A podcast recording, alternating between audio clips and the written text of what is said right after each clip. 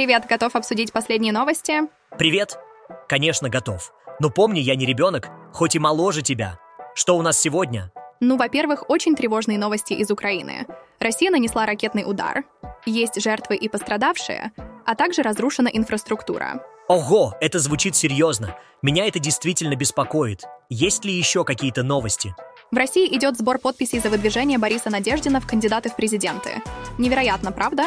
Интересно, как это повлияет на политическую обстановку в стране. А что происходит в мире? Илон Маск посетил концлагерь Аушвиц в Польше. Вот это да, день насыщенный. Давай обсудим это подробнее.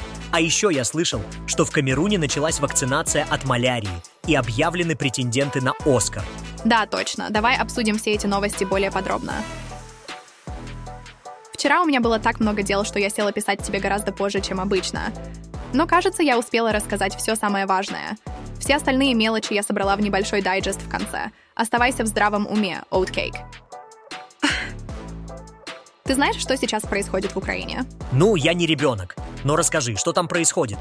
Извини, не хотела обидеть. Вчера утром Россия выпустила в сторону Украины 41 ракету. Часть из них была запущена с бомбардировщиков, часть — с наземных ракетных комплексов. Ого, это звучит ужасно. Что произошло дальше? Около 6 утра эти ракеты ударили по Киеву, Харькову, Павлограду и Балаклея. Этот удар называется комбинированным ракетным ударом, потому что там были как крылатые, так и баллистические и авиационные ракеты. Это ужасно. Было ли много жертв? К сожалению, да. В Харькове погибли 8 человек, а 55 пострадали. В Киеве пострадали 22 человека. В Павлограде погибла одна женщина, которая шла на работу и погибла в одном из скверов города. Это так грустно. А что происходит с ЦРУ? О, да, ЦРУ выпустила новую рекламу для привлечения россиян в свои ряды. Но, на мой взгляд, они могли бы постараться больше. Давай, ЦРУ, ты можешь лучше. Может быть, они просто стараются сделать все возможное в этой сложной ситуации. Возможно, ты прав, но все равно им стоит приложить больше усилий. Сёркер! Ты слышал, что Борис Надеждин пытается выдвинуть свою кандидатуру на пост президента России? Да, я слышал. У штабов Бориса Надеждина очереди людей, которые хотят поставить подпись за его выдвижение в президенты России. Интересно, что подписи за его выдвижение в кандидаты призывали ставить Максим Кац, Михаил Ходорковский, соратники Навального, Екатерина Шульман, Алексей Венедиктов, Илья Варламов, Майкл Наки и Екатерина Дунцова – да, вчера он собрал необходимые 105 тысяч подписей. Интересно, что Надеждин собирал подписи не только по всей России, но и в 30 странах мира, где живут большие диаспоры россиян. О регистрации кандидатов в ЦИК Российской объявит не позднее 10 февраля. О, это интересно. Но я слышал, что к выборам Надеждина не допустят из-за некачественных подписей. Это правда? Возможно, но вчера я почти дослушала его полуторачасовой разговор с Шульманом, и у меня, как и у многих, все еще есть два вопроса ответы на которые мы, подозреваю, узнаем этим летом или осенью. И какие же это вопросы? Из его разговора с Шульман я узнала, что в первый день на посту президента Рафиска Кхударай первым указом Надеждина будет освобождение всех политзаключенных, в том числе Навального, Яшина и Кара Мурзы. В этот же день Надеждин планирует предложить Украине и ее коалиции переговоры и прекращение огня. Тогда же он отменит указ о мобилизации. Это звучит довольно радикально. А второй вопрос? Второй вопрос. Может ли быть использована база данных, подписавших за Надеждина для репрессий или мониторинга антивоенно настроенных россиян? И что на это ответил Надеждин? До сих пор, тьфу-тьфу, не было случая, чтобы людей наказывали за деятельность, которая мало того, что легальна, а за деятельность, которая прямо предусмотрена российскими законами. Я, честно говоря, сомневаюсь, что до этого дойдет, потому что это уже какое-то полное безумие. Ну, это звучит обнадеживающе. Но, как говорится, время покажет. Да, время покажет. Но пока что давай продолжим следить за этой увлекательной политической ситуацией. А... Переключаясь с политических тем на международные новости, давай обсудим недавний визит Илона Маска в Польшу. Невероятно, что он внезапно решил посетить Аушвиц. Это же концентрационный лагерь времен Второй мировой войны, где погибли миллионы евреев. Это действительно потрясающее место. Правильно, мой умный историк? И кажется, Маск не просто так туда поехал. По информации британской газеты Daily Telegraph, он почтил память жертв Холокоста и заверил евреев в своей поддержке. О, интересно. Но зачем он это сделал? Есть какие-то предположения? Ну, возможно, это связано с тем, что его и его платформу с глупым названием X обвиняют в распространении антисемитизма. Это что? Новая версия Twitter? Ну, похоже на то. В любом случае, визит Маска в Аушвиц, кажется, был попыткой показать, что он не поддерживает антисемитизм. Надеюсь, что это было искренне, а не просто пиар-ход. Переключаясь с Илона Маска и его визита в Аушвиц, давайте перейдем к другой важной теме – заботе о здоровье на международном уровне. Ты слышал о последних новостях из Камеруна, юный ученый?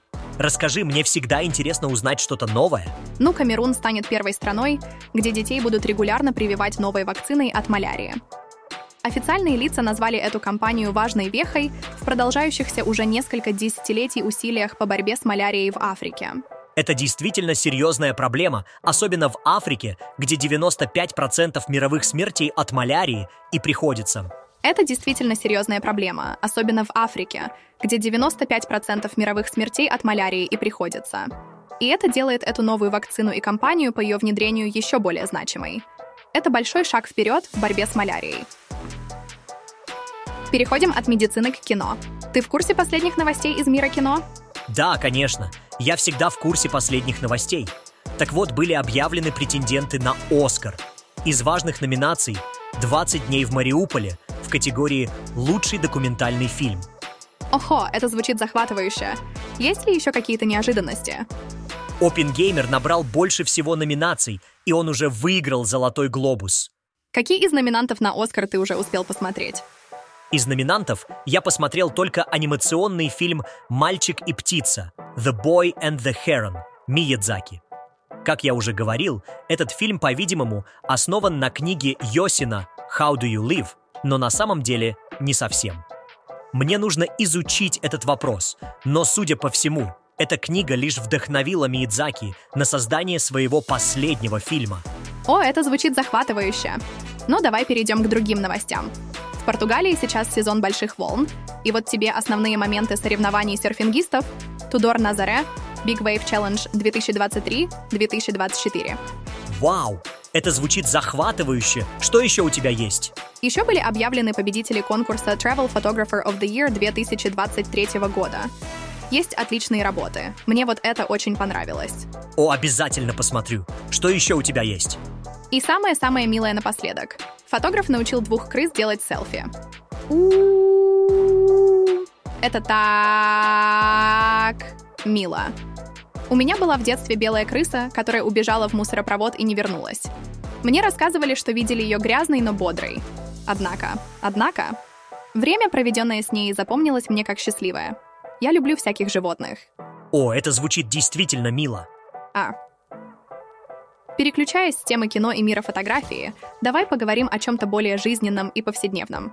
Ты когда-нибудь задумывался, удобно ли ходить на каблуках? Ну, мне кажется, что мне когда-либо придется это узнать, но я всегда был любопытен. Так что, удобно ли? Ну, это зависит от типа каблуков. Маленькие Kitten Heels довольно удобные, а на шпильках может быть не очень комфортно. Но это красиво смотрится. Поэтому их иногда надевают на какой-то праздник или важное событие. Понятно. Я обязательно буду помнить твои слова о каблуках, когда вырасту и захочу их носить. Можем поговорить об этом позже, если захочешь. Ой, ты забыла, что я уже не такой маленький. Ну да, давай поговорим об этом позже. А то я точно забуду. Буду благодарен, если ты начнешь поддерживать Экспресса ежемесячно через Patreon или Boosty, или будешь делать это единоразово через PayPal или Revolut. Спасибо. Я обязательно постараюсь. For Senior Eye. Переходя от обсуждения удобства каблуков, хочу рассказать тебе веселую историю про человека-дельфина. О, опять этот человек-дельфин. И он не просто человек-дельфин, он еще и говорит по-дельфине, представляешь? Эй, возьмите меня с собой. Нет, мой муж не перестает говорить по-дельфине. Он даже принес рыбы, чтобы убедить меня и детей, что он действительно говорит с дельфинами. Он действительно выучил язык дельфинов. Да, он может быть немного странным, но в конечном итоге это действительно забавно, не так ли?